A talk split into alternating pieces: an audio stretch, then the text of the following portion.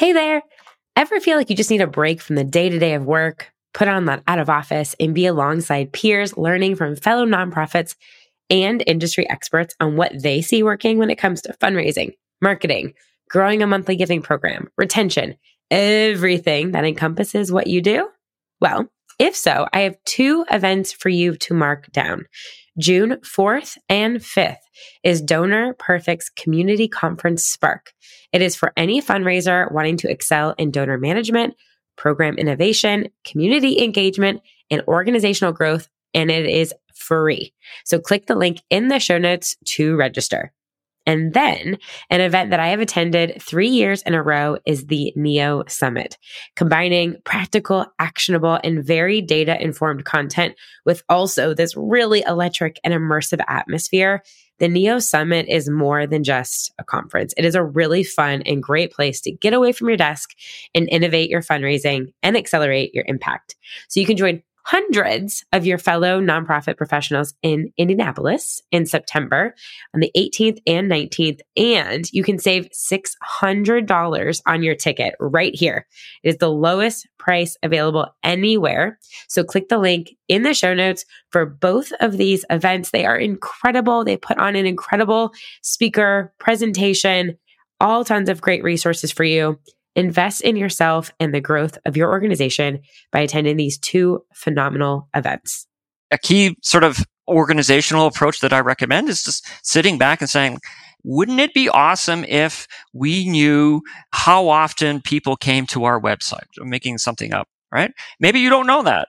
Well, you probably can figure it out. And if you can't figure out, think of something that's a little bit less awesome. That's a step in the right direction.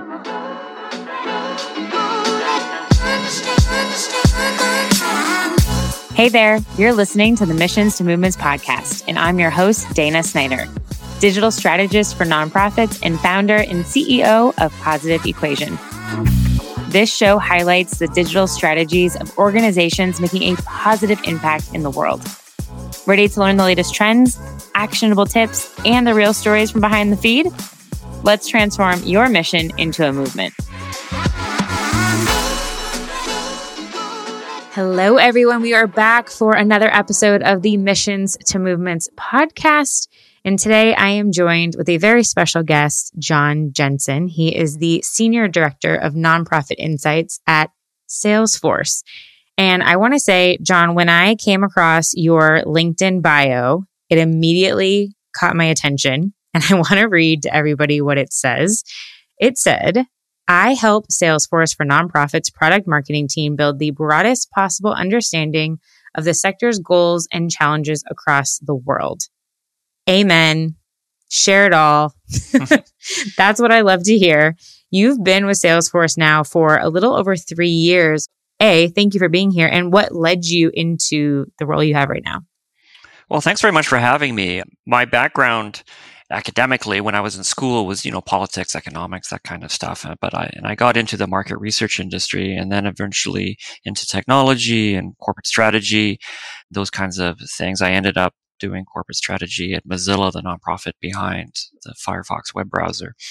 But the thread throughout all those roles was a process of identifying larger and smaller trends in the world at large that are affecting the organization that I was working at. And similarly, on my private time, I was involved in local nonprofits in my community. I'm based in Vancouver, Canada. And so when the opportunity to join Salesforce came up, I was really intrigued by it. I like Salesforce; it's a great organization. They had their 111 model of donating 1% of the company's equity, product, and employees' time back to the community. It was pretty compelling. And we have 50,000 or so more nonprofit customers. And so it was easy for me to make the decision to join. And my role here is really to, just as you described, just monitor what's going on in the world's nonprofit sectors and all the countries in which we operate. So that involves everything from monitoring regulatory changes, economic changes, cultural changes, those kinds of things, and how they affect the nonprofit sector, because that obviously affects what their needs are and how we can help them. Yeah, which must be fascinating also to have access to that data. And I'm a very data driven person and I love getting in the weeds of the numbers. And then, of course, we have to analyze what are those numbers really telling us? What is true about this?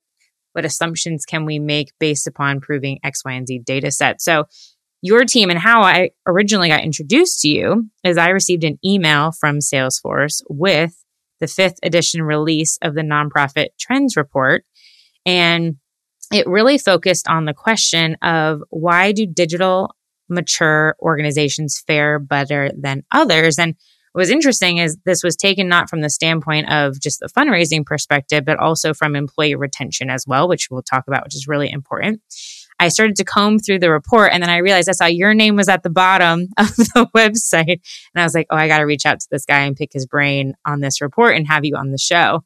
So I want to use this podcast episode as kind of a Cliff Notes version for everyone. And listeners, I will link to the full report in the show notes so that you can download it in its entirety and get access to all of the graphs and insights that are in there. But John and I are going to kind of break down chapter by chapter what you can look for.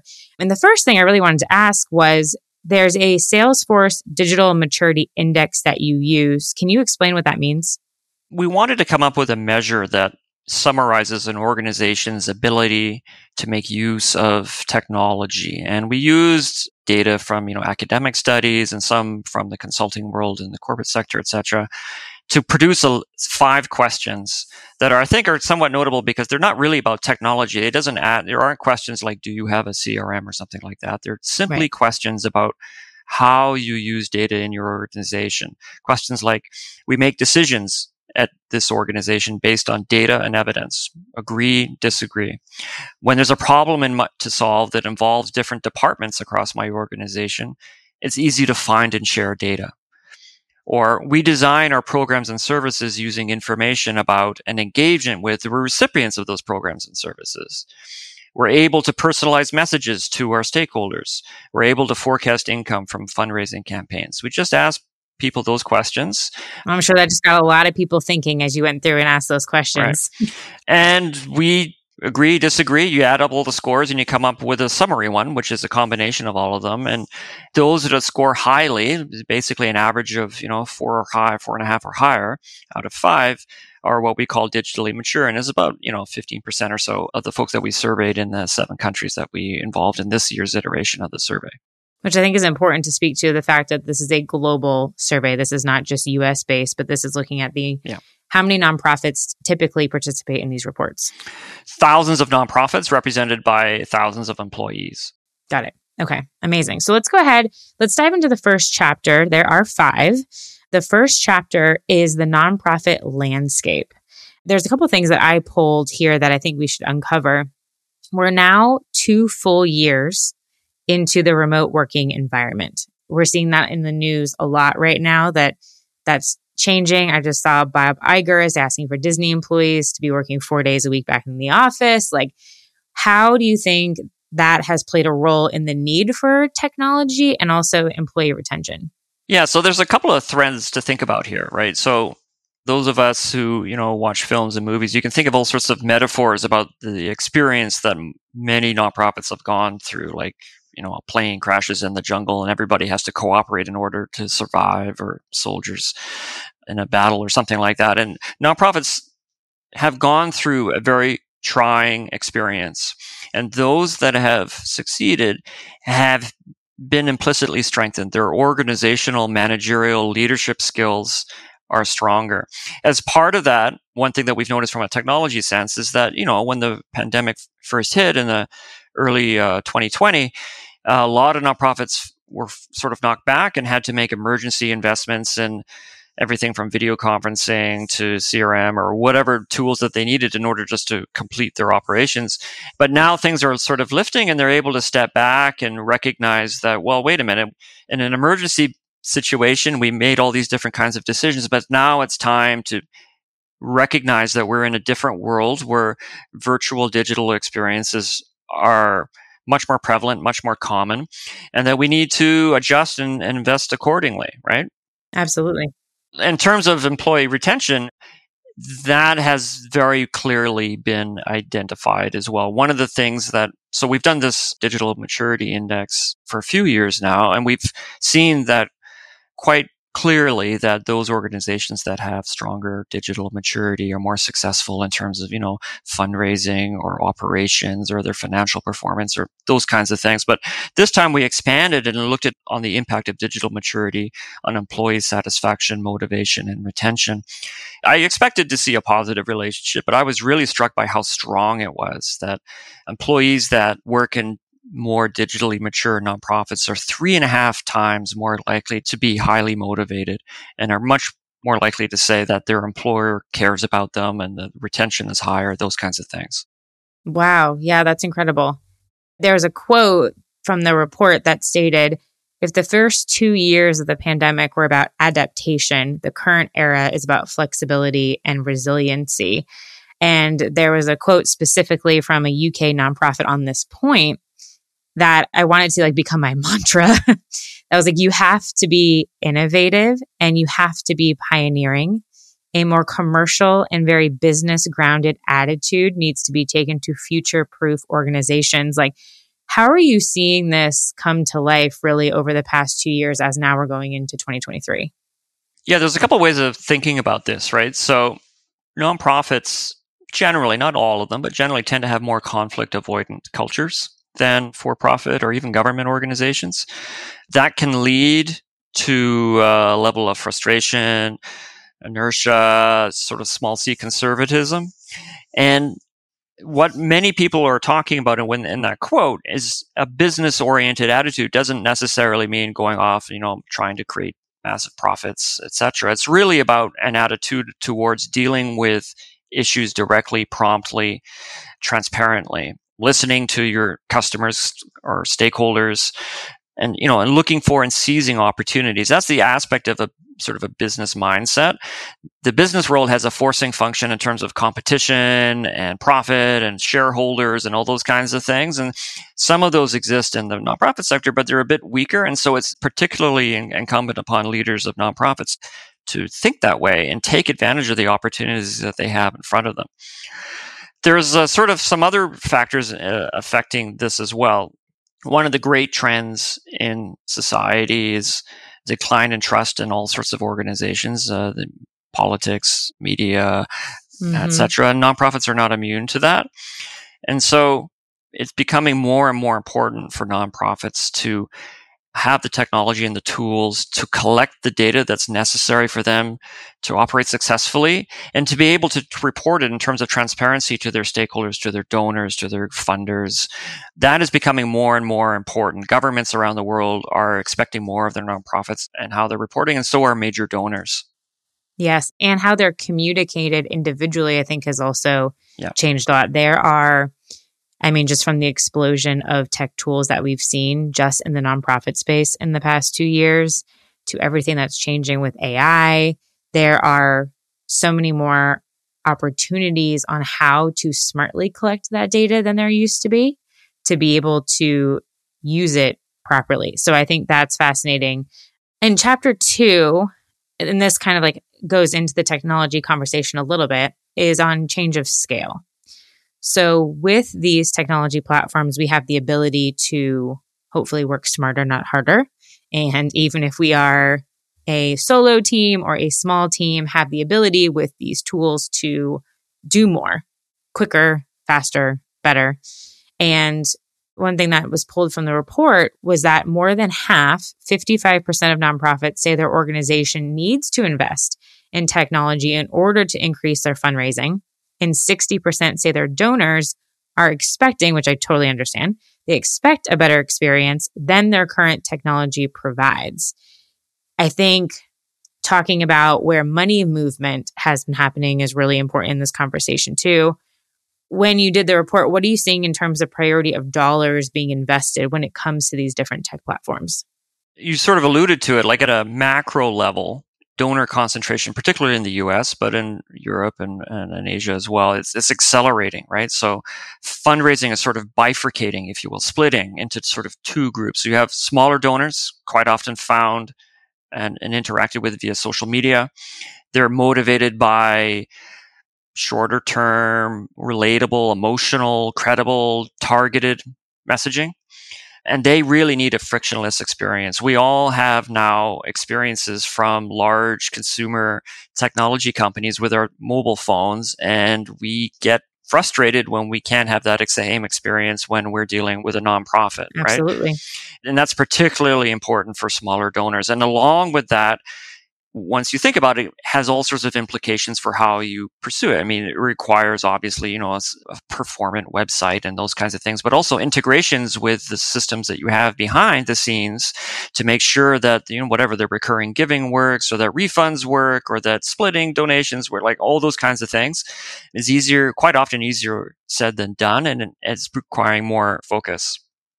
And then similarly, the targeting aspect of it, with the growth of data that's available, that has increasing demands of fundraisers and marketers as well, right? That's where AI can come in to identify different journeys, different streams, different messages that uh, can be applied to improve donations, which in turn requires fundraisers to think more creatively to create sort of different messages and, and appeals in order to get the funds that they need. So that's what's happening on the sort of smaller individual donors. Major donors are sort of a different kettle of fish. I mean, it's, I think one thing that hasn't really landed in, particularly in the US, is the in- incredible importance of major donors. At least 40% of dollars raised in the US comes from 1% of donors. It's probably close wow. to 50% now, right? Because that data I just described is from about uh, eight years ago. Publishing social media content manually is a hassle. And having one place to view all of your analytics is truly a game changer for easy reporting. And the best part is, I have a free option for you. Later is the leading visual social media marketing platform for Instagram, Facebook, Twitter, Pinterest, and TikTok. So you can plan, you can analyze, and publish content, including reels, using Later. Two of my favorite features are that you can search for user generated content with hashtags and know your unique best time to post so you can schedule in batches. There are a bunch of other cool features, but again, the best part is there's a free account option. So go ahead and sign up, get your free account, stop doing all the hustle posting manually. Go to try.later.com backslash positive equation. That's try.later.com backslash positive equation. Definition wise, as a major donor, how do you like categorize that? What does that equate to?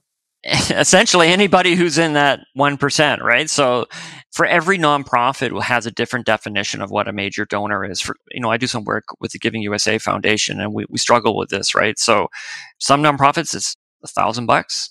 Some it's 10 million. Got it. Okay. But if you flip it around and you don't really look so much about the donation size, but about where it's coming from and how what, what other donations that that makes, it really mm-hmm. changes your thinking, right? So if an increasing yeah. amount of money is coming from a smaller pool of donors, and that pool is changing a little bit, right? So younger donors, for example, are quite different than older donors. Older donors are more likely to donate for statements almost of identity. I donate to this nonprofit because it's the right thing to do. It's uh, I want to care about my community. I was raised that way. My partner was helped by this organization, something like that. Younger, wealthier donors tend to be much more impact focused, right? I'm donating because I want to see a difference. I want to see a tangible difference in the world in these areas. And I'm looking to invest, quote unquote, in a, in an organization to help me achieve that. That's pretty different. Yeah, it's a really interesting mindset switch. Yeah. And so nonprofits have to, you know, it's really tough, right? Because those are completely different things. So one, the, the minor, smaller donors is a compelling, smooth experience from Facebook with a picture of a kitten or something that works really well on your on your website to get the donation whereas a major donor is a cultivation of a brand and a relationship over time that grows that's fueled by deep data transparency and impact measurement and those kinds of things. So that is a tension that nonprofits are facing and that tech, you know, and technology providers are supporting, right? Both of them require data collection, the creation of journeys, creation of paths through which nonprofit donors can go through to reach their desired point. It's just that the scope and scale and length of them is different. Yeah. No, and I think it's interesting to think about it too from a budgeting standpoint of your front end versus your back end. And how are those woven together to be able to create what you're talking about in those seamless journeys of personalization, which I think is huge going into 2023. Chapter three is really diving into that focus on the digital maturity. And I always say if we have the data and we have the tech platforms, that's great, step one. But if we don't understand what we're seeing or the graphs and what it's telling us, then it's not really going to be helpful. For the listeners on the show, if an organization is saying, I'm super interested and I heard you with those questions, we might be on the lower end of the digital maturity or maybe we're in the middle. Where can they start if they're like, I want to bump it up, I want to take it to the next step? Yeah, I mean, it reminds me of one of my favorite quips, which is the most important part of any dashboard is someone to look at it. Yeah, I love that. Very true. Lots of organizations I've been at, lots of dashboards, a lot of money spent to create that dashboard, but it's not integrated into the culture, the process, the governance of the organization. And, and that's where leadership comes in. Like it's absolutely key. One of the things that I've repeatedly found with all the studies that we've done here at Salesforce and, you know, and other ones that other people do is that fundamentally it's about culture and, and leadership, right? Doesn't matter whether your organization is big or small or what cause area or country it's in. Digital maturity is really defined by the, the leadership. And in terms of getting started, it's taking advantage of what you have. You can do a lot with just the data that you can already collect. Maybe it's a bit of work, but it can be done. You know, having fancy technology is obviously yeah. helps, makes it easier, but you can do it with the stuff that you have. A key sort of organizational approach that I recommend is just sitting back and saying, wouldn't it be awesome if we knew how often people came to our website? I'm making something up, right? Maybe you don't know that. Well, you probably can figure it out. And if you can't figure out, think of something that's a little bit less awesome. That's a step in the right direction. I love that as a brainstorm session. Everyone go do that. yeah. And then more importantly is a figure it out, put someone in charge of it, have regular meetings where that's the first subject of discussion, try to identify when it goes up and down and what's related to it, hold somebody accountable for making it go up or down. Like that's the key part there's an implicit assumption in the nonprofit sector and the corporate sector as well is that it's all about fancy tools and fancy metrics, etc. The metrics that you probably want are pretty simple. The key thing is is actually integrating them into how you run your organization and drive it accordingly so that you can, you know, you achieve some progress on them.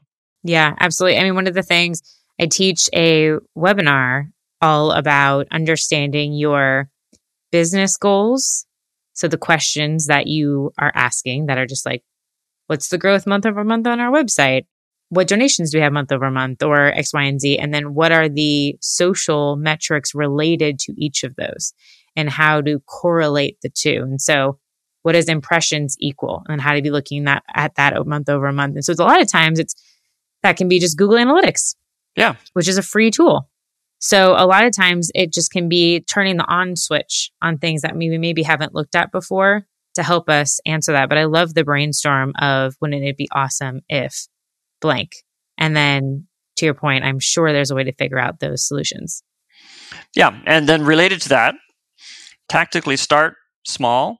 The wouldn't it be awesome if question doesn't need to be something grandiose that summarizes the entire mission of the organization. It should be something smaller, tactical. Wouldn't it be awesome if we knew website visits over time and what day of the week where we get the most donations? Something small and tangible. Pick it and then optimize around it. And then that'll lead to more questions, right? It's a forcing function for other questions because once you figure that out or it'll raise other questions and then you can pursue it and get greater insight into how your organization works. Yep, absolutely. Great point. Going into the last two chapters, and again, the full report for everyone is in the show notes. All of the graphs, all of the quotes that we're talking about goes into a lot more detail in the report. So you can download that in the show notes. Chapter four and five is really important. And it's all centered around creating a healthy environment for the people that are running the organizations that are running the nonprofits. And that at the end of the day is we need each other to be able to make the work happen. What did you find were the most common challenges that organizations faced? nonprofits around the world are facing employee retention challenges. And as we described earlier, nonprofits that have higher levels of digital maturity tend to have fewer problems with these and are more successful. And it makes sense because, as we touched upon earlier, people have consumer experiences with uh, technology that they implicitly expect when they're in the workplace, right? Why can't I do this remotely? Why can't I do it on my phone? Why can't I get this report? Why do I have to use, you know, whatever it is? And there's a relationship there that's strengthening over time. And that's one aspect of challenges that nonprofits are recognizing. One of the things that we've also found in the report is that at the same time, there's an unfortunate relative disinterest of, in nonprofits in investing in training for employees to make the full use of the technology that they have. And that is something that is important. It goes back to my first point, right? About the most important part of a dashboard is someone to look at it. Sometimes yes. you need a bit of training, you need a bit of support to figure out how to use it or where it is. Or it's not just about getting the technology and, and launching it. You need to incorporate it into your culture, which involves, yes, making it part of your governance, managerial, reporting processes, but also, you know, training, just letting people figure out how to use it and, and see the benefits of it. Yeah, that's really important. And I think that's something to set expectations on when we are going through, whether it's demos of conversations or we're asking the questions about, okay, well, how are we going to answer that wouldn't it be awesome if, great, we found the solution, but how long is it going to take us to actually get that together? It might not be instantaneous, but how do we make sure that we have somebody that can digest the information and share it with everybody else? Really great point. How does it also overall just play into motivation, culture? There was also a section in the report really important on DEI efforts at an organization. Yeah, we were not surprised, but we were interested in, in this. A lot of nonprofits feel that they've made some efforts, but not totally sufficient efforts in this regard. There's some country differences. This is a different seen differently, for example, in Europe than it is in North America. There doesn't seem to be a significant difference in terms of the technology aspects of this, but it is an area that nonprofits, particularly in terms of sustainability and those kinds of ESG issues, feel that are sort of a lower priority to their actual direct missions. Interesting everyone, you have to go check out this section. It is fascinating to see all the graphs and the charts that are put together in here. And, and I think what it helps to do also is generate conversations within your organization is let's read through this. Let's see what are the trends that are happening. Where are we individually? And how can we make improvements? Or are you rocking and rolling in an area and you're like, check, like we've done this. We're on a really good path forward. John, if there's one key takeaway from the report that you would want listeners to have after they read it, what would you want that to be? Investing in technology is not just an operational issue, right? It's not just about keeping your operations running. It actually helps drive your organizational resiliency, it makes the place a better place to work, and people more want to stay there. It can drive, collect the data that is necessary for the transparency that is going to be increasingly in demand from your funders, be they grantors or, or major donors. Awesome. It's through and through. It's not just about the tech, it's also about the people. Yeah. Definitely. That makes it all come together. Awesome. So to wrap up, John, I want to ask you there's a section we call We Must Know. John, we must know what are you reading or what podcast are you listening to for fun or personal development? Uh, a fun one that I listen to is uh, here in Canada, we have a podcast called The Debaters, where it's just two comedians debating something silly. Waffles versus pancakes, for example, is one, right? And it's done very formally, but very silly. It's a great podcast. I recommend it. For more, you know, serious professional stuff, sort of more tactical benchmarks. That's sort of a level below what we're talking about in the trends report is one from M&R Benchmarks, mrbenchmarks.com. I'm sure you've discussed them before. Very they have familiar, a lot of interesting yeah. stuff. I also quite like some a Twitter feed by Ben Soskis of the Urban Institute, and there's a couple of you know academic journals that yes, are a little bit dry, but quite often have really interesting studies about how fundraising and marketing works in the nonprofit sector. There's the Journal of Philanthropy and Marketing and the Nonprofit and Voluntary Sector Quarterly. Both of those are really good. Awesome. Very cool. We will link to all of those in the show notes for everyone. John, thank you so much for being here. Where can listeners connect with you? You can uh, ping me at via email at jjensen, J-J-E-N-S-E-N at salesforce.com. Feel free to send me an email or on Twitter, same as with my name, John Jensen on Twitter. I'm really interested in hearing from nonprofits about what their priorities are for 2023 from a planning or a budgetary perspective. I'm not just saying that. I actually am interested. Please contact me. I'm trying to get a better sense of how the sector is thinking about these things. Amazing. Reach out to John. Let them know what you're up to love to have the conversation. John, thank you so much again for your time and the amazing work that you and your team have put into this report. And I hope that everybody goes to download it. And I hope you have a great rest of 2023. Thank you. Can you tell I love talking all things digital? To make this show better, I'd be so grateful for your feedback. Leave a review, take a screenshot of this episode, share it on Instagram stories, and tag Positive Equation with one E so I can reshare and connect with you.